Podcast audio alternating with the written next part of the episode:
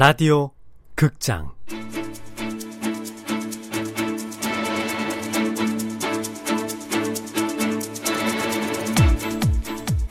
할매가 돌아왔다.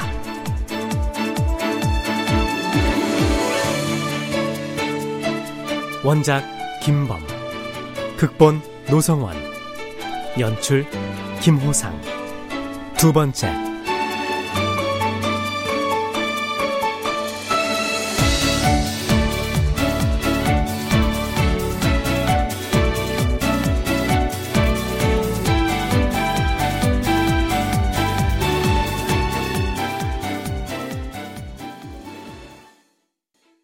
35년을 살았으니 나도 알 만큼은 안다. 때론 현실이 영화보다 더 드라마틱하다는 것을. 내가 네 할머니 정구순 여사. 아니, 아니, 저 저기 저 잠깐만요. 어, 저 그러니까 할머니께서 내가 네 애비를 낳아준 네 할매라고. 아 니, 저 그러니까요. 할머니께서 제 할머니라면 저희 아버지의 어머니란 말씀이고 저희 할아버지의 아내란 소리면 이제야 귓구멍이 뚫리네. 우리 엄마의 시어머니란 말씀인데 그렇지 그렇지 응 그렇지 돌아가셨거든요 그분이 응? 우리 아버지의 생모이시자 우리 엄마의 시어머니인 그 어르신은 일찌감치 어 그것도 광복이 되기 전에 쌍둥이 그러니까 우리 아버지하고 우리 고모요 쌍둥이를 낳고는 연병에 걸려서 돌아가셨습니다. 안녕히 돌아가세요. 얘기가 지금까지 그렇게 됐어? 예. 하필이면 왜 연병에? 에? 네 할아버지 머릿속에서 나오는 얘기가 다 그렇지 그럼 어? 그러면 말이야 부활에 돌아오신 걸로 하자 어?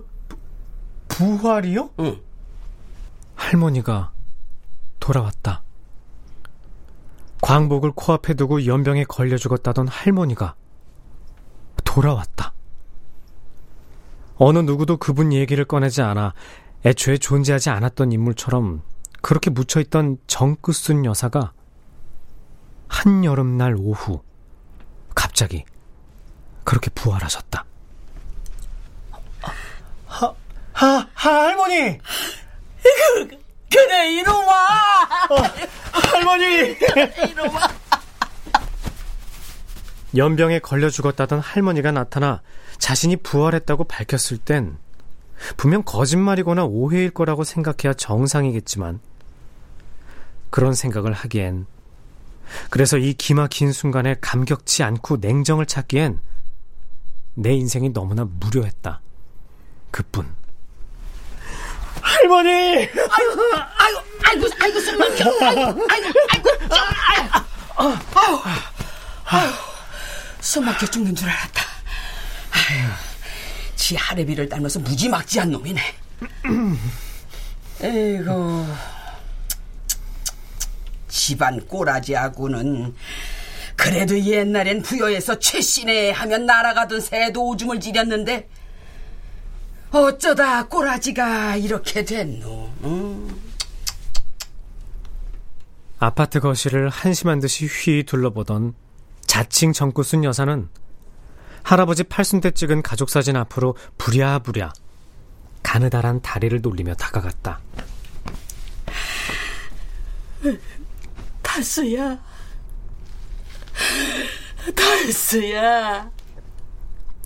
자칭 할머니는 사진 속 아버지 얼굴을 열 손가락 끝으로 쓸고 또 쓸었다. 저 아버지 들어오시라고 전화할까요? 전화하면 오실 텐데. 그럴 거 없다. 서두를 필요 없어. 60년하고도 7년을 기다렸는데 몇 시간 더 못 기다릴까. 이, 영감탱이 늙어서도 눈꼬리에 심통이 덕지덕지. 응? 네 애미냐? 예? 여기 여기 여기 돼지처럼 뒤룩뒤룩 여기 네 아버지 옆에 코끼리처럼 버티고 선 여자가 네 애미냐고 아... 예, 뭐, 아, 저 사진이 더 뚱뚱하게 나와서 그래요. 실제로 보면. 그렇다고 토끼가 코끼리만 하게 나왔겠냐? 아, 저, 야, 더운데 이쪽으로 좀 앉으세요. 여기, 아, 전화가 어디 갔지? 저기 소파 밑에. 저기 떨어져 있네. 어, 어 어떻게 그렇게 잘하세요? 아이고, 하는 짓도 딱 지아랩이네. 아버지 휴대폰 번호를 누르는데 시야에 정체를 알 수 없는 그 노란 빛이 다시 스며들었다. 끈적거리는 빛, 밀도가 높은 음험한 빛. 현애가 이별 통보를 했을 때, 현애가 상우와 결혼한다는 소식을 들었을 때, 그때마다 은근슬쩍 찾아와 시야를 가리던 그 잔인한 노란빛. 불길한 징조의 광선.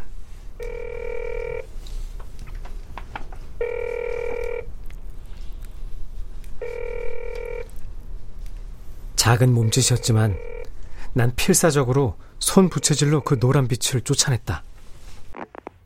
여보세요. 진정한 진보 시대의 일꾼 노동자와 농민의 친구 최달수입니다. 노란 빛은 꿈쩍도 하지 않았다. 불길한 징조다. 여보세요?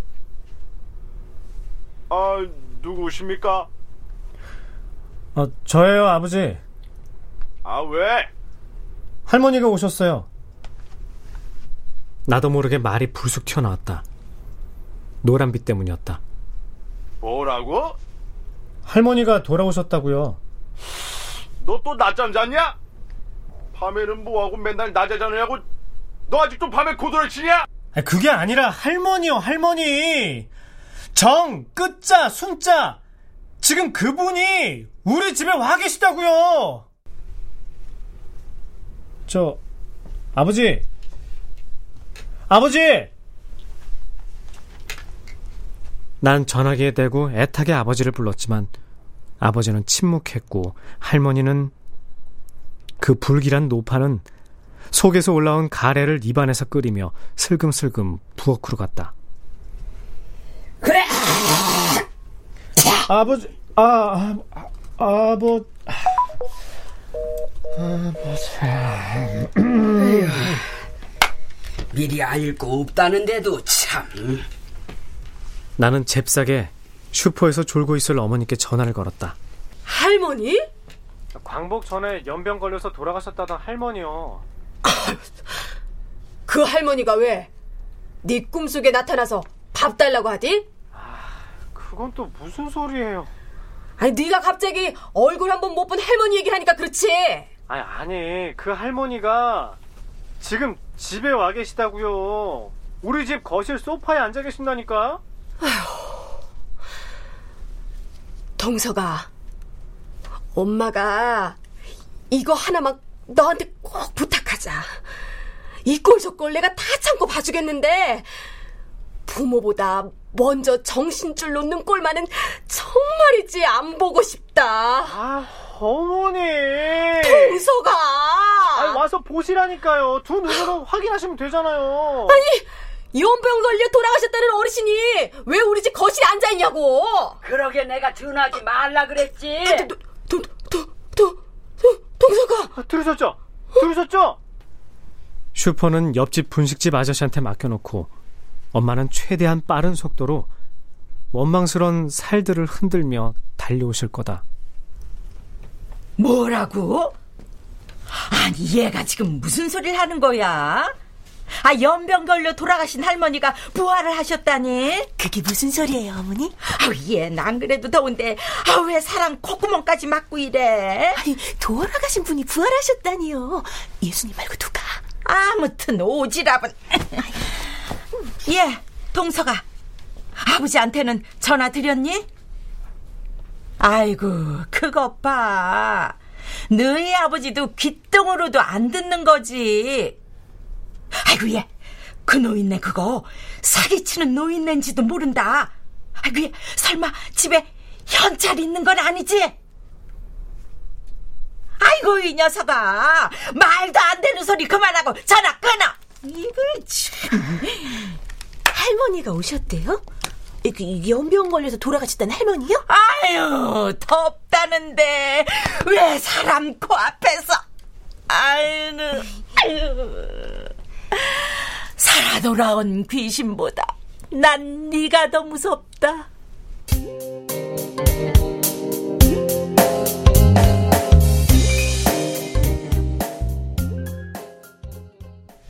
뭘 그렇게 멀뚱멀뚱 쳐다보고 섰냐? 내가 네 시어머니라는데. 아이 그 광복 전에 연병에 걸려서 그건 도망- 윤감탱이가 지어낸 말이고 며느리 설부터 좀 받자. 애들 아빠 들어오면 같이 절을 하든지 뭐 애들 아빠하고 먼저 얘기를 좀 해야겠네요. 어색하고 불안한 침묵이 세 사람 앞에서 길게 이어졌다.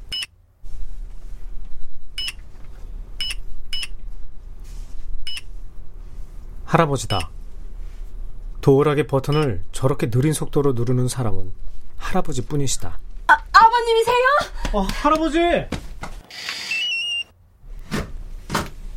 아버님. 야, 치킨 식전이야? 갑자기 버선 말로 마중을 다 하고. 할머니 오셨어요. 뭐? 정끝순 할머니가 오셨다고요. 동서가 누, 누가 와? 아, 아버님 고정하시고요. 저기 할머니 한 분이 오셨는데 그 아니, 누가 왔다는 걸. 현관에서 거실까지 한 걸음에 날아온 할아버지는 생전 처음 보는 그로테스크한 모습으로 나를 경악해 하더니 마치 권총을 쏘듯 오른손 검지로 할머니를 지목했다. 이른바 삿대질. 널, 널, 널.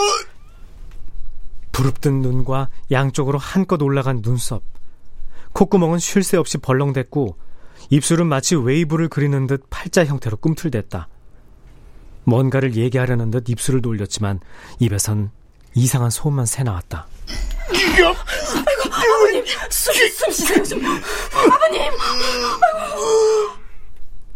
호랑이 목에 큰 가시가 걸려 사흘이 지나도 절대 빠지지 않을 때, 막 교미를 시작하려는 사자의 성기에 뜨거운 물을 퍼부었을 때, 닷새 굶어 눈에 보이는 게 없는 표범물이 바로 앞에 빨간 암소 뒷다리 고기를 놓아 피냄새를 솔솔 풍길 때, 그럴 때나 들을 수 있는 분노와 슬픔, 욕망과 애통이 적절하게 섞인 맹수의 포효. 딱 그것이었다. 하지만 그것은 단지 서막에 불과했다. 예, 갈아 마셔도 시원치 않을 더러운, 더러운 년, 이 더러운 잡년이. 난 깜짝 놀랐다. 할아버지 입에서 그런 저속한 단어가 튀어나오다니. 그러나 정작 내가 놀란 건 할머니를 봤을 때였다. 할아버지의 서슬에 비해 할머니는 태연하고 담담할 따름이었다. TV를 보듯 무덤덤하게 할아버지를 쳐다볼 뿐이었다. 감히, 감히 여기가 어디라고. 이 뻔뻔한, 이, 이 뻔뻔한, 더러운, 이 뻔뻔한. 할아버지가 순식간에 할머니 머리채를 흔들며 다른 손으로 할머니의 뺨과 어깨를 후려쳤다. 이 더러운, 이, 이 뻔뻔한 잡년아! 이년아! 아버님 왜 이러세요? 동서가, 빨리 동서가! 나는 할아버지의 폭력에 놀랐고 폭언에 얼어붙었고 눈부신 할머니의 금발머리에 정신이 나가버렸다. 여기가 어디라고? 내 발로 찾아와! 에? 여기가 어디라고? 85kg의 몸무게를 자랑하는 어머니는 자신의 육중한 몸집을 이용해 결국 용감하고 씩씩하게 조그만 할머니에게서 할아버지를 떼어내는데 성공했다. 동서가 뭐해? 아유, 빨리 저분, 어, 어, 네 방으로 모시고 가 얼른. 이쪽으로 오세요. 할머니 이쪽으로. 너 거기 안서 헝클어진 금발과 붉게 물든 뺨. 하지만 할머니의 표정은 여전히 평화, 평화였다. 다만 작은 물방울이 그녀의 큰 눈에 가득 고여 있었다. 자, 이 방에서 나오시면 안 돼요. 여기서 꼼짝 말고 계세요.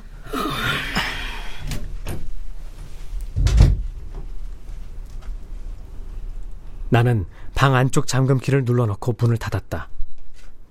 그 순간 할아버지가 어머니 손에서 빠져나와 비호같이 달려들며 방문을 걷어찼다. 야! 너, 너 인연 안 나와? 거기가 어디라고 거길 들어가 앉았어? 어? 야, 이 뻔뻔한 년아! 어머니와 나는 할아버지 바로 뒤에 서서 노인의 광분을 지켜보기만 했다. 할아버지는 여전히 입에 담지도 못할 야비하고도 잔인한 폭언을 터뜨리며 발길질과 주먹질을 멈추지 않았다.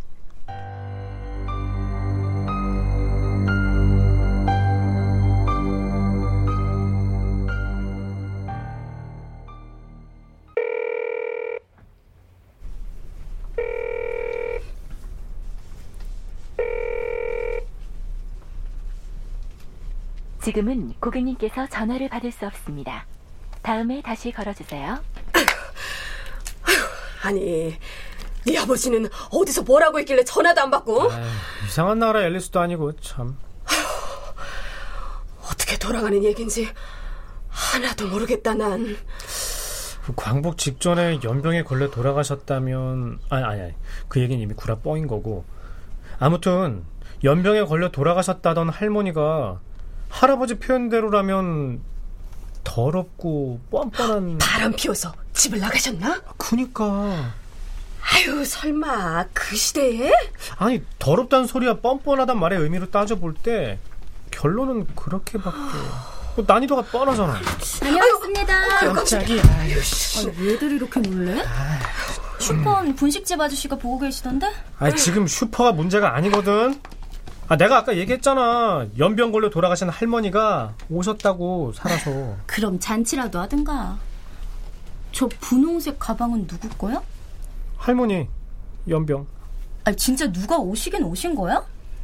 어머마! 아니, 어머마! 예 예예 아버님. 예 예 동주야, 네가 좀 들어가 봐. 어, 어. 아 왜? 아유, 할아버지 진정시킬 사람은 너밖에 없어. 얼. 아, 아, 아, 아 대체 무슨 일인데? 동생이 할아버지 방에 들어가고 분위기가 조용해지자 할머니가 냉큼 내 방에서 나와 소파를 차지했다 아범은 맨날 이렇게 늦냐? 누가 보면 지난 설에 다녀가셨다가 올라오신 시어머니인 줄 예, 종종. 어머니가 그 후에도 여러 차례 전화를 했으나 아버지는 끝내 전화를 받지 않았다. 꽤 오랜 시간 어머니와 나는 할머니와 함께 거실 소파에 앉아 TV를 봐야 했다. 대화는 한마디도 없었다. 12시가 다 됐네. 피곤하실 텐데 그만 주무세요. 동서가 네 방에다 이부자리 좀 받으려. 내 방? 그럼 거실에 모시니? 할머니가 내 방에서 주무신다는 건 밤새 컴퓨터를 사용할 수 없다는 것이고 나 같은 백수에게 그것은 재앙과 다를 바 없는 고통이다. 할머니 누구냐 넌?